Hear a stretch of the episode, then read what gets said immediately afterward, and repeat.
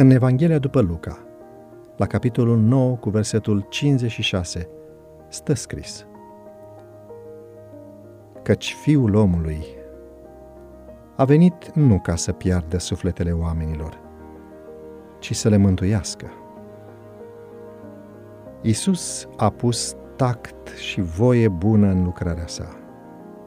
E nevoie de multă răbdare și spiritualitate pentru a introduce religia Bibliei în viața de familie și de la serviciu.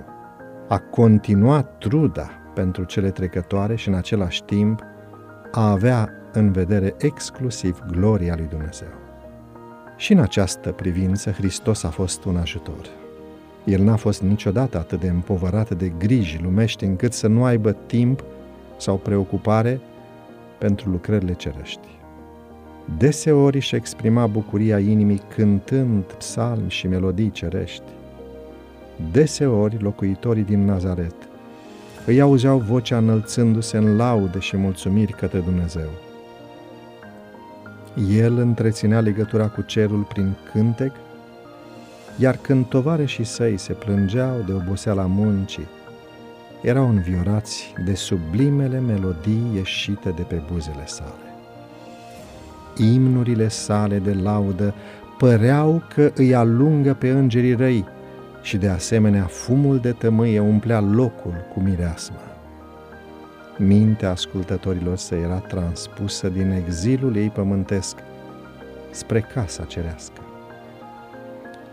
Isus era izvorul de milă vindecătoare pentru lume și în cursul acelor ani pe care i-a petrecut retras la Nazaret, din viața sa se revărsau râuri de compasiune și blândețe.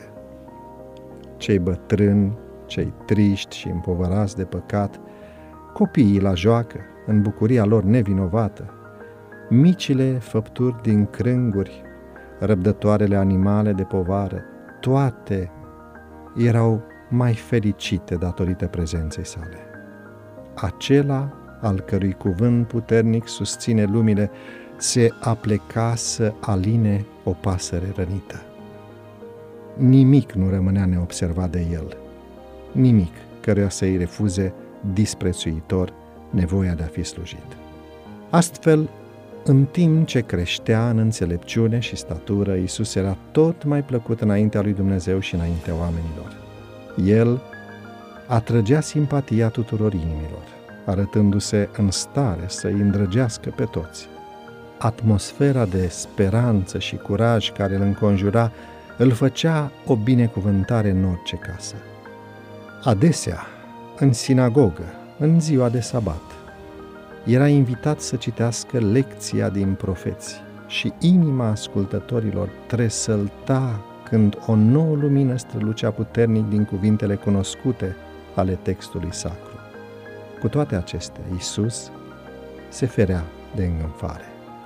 În toți anii cât a stat la Nazaret, nu și-a etalat puterea făcătoare de minuni, n-a căutat poziții înalte și nu și-a atribuit titluri.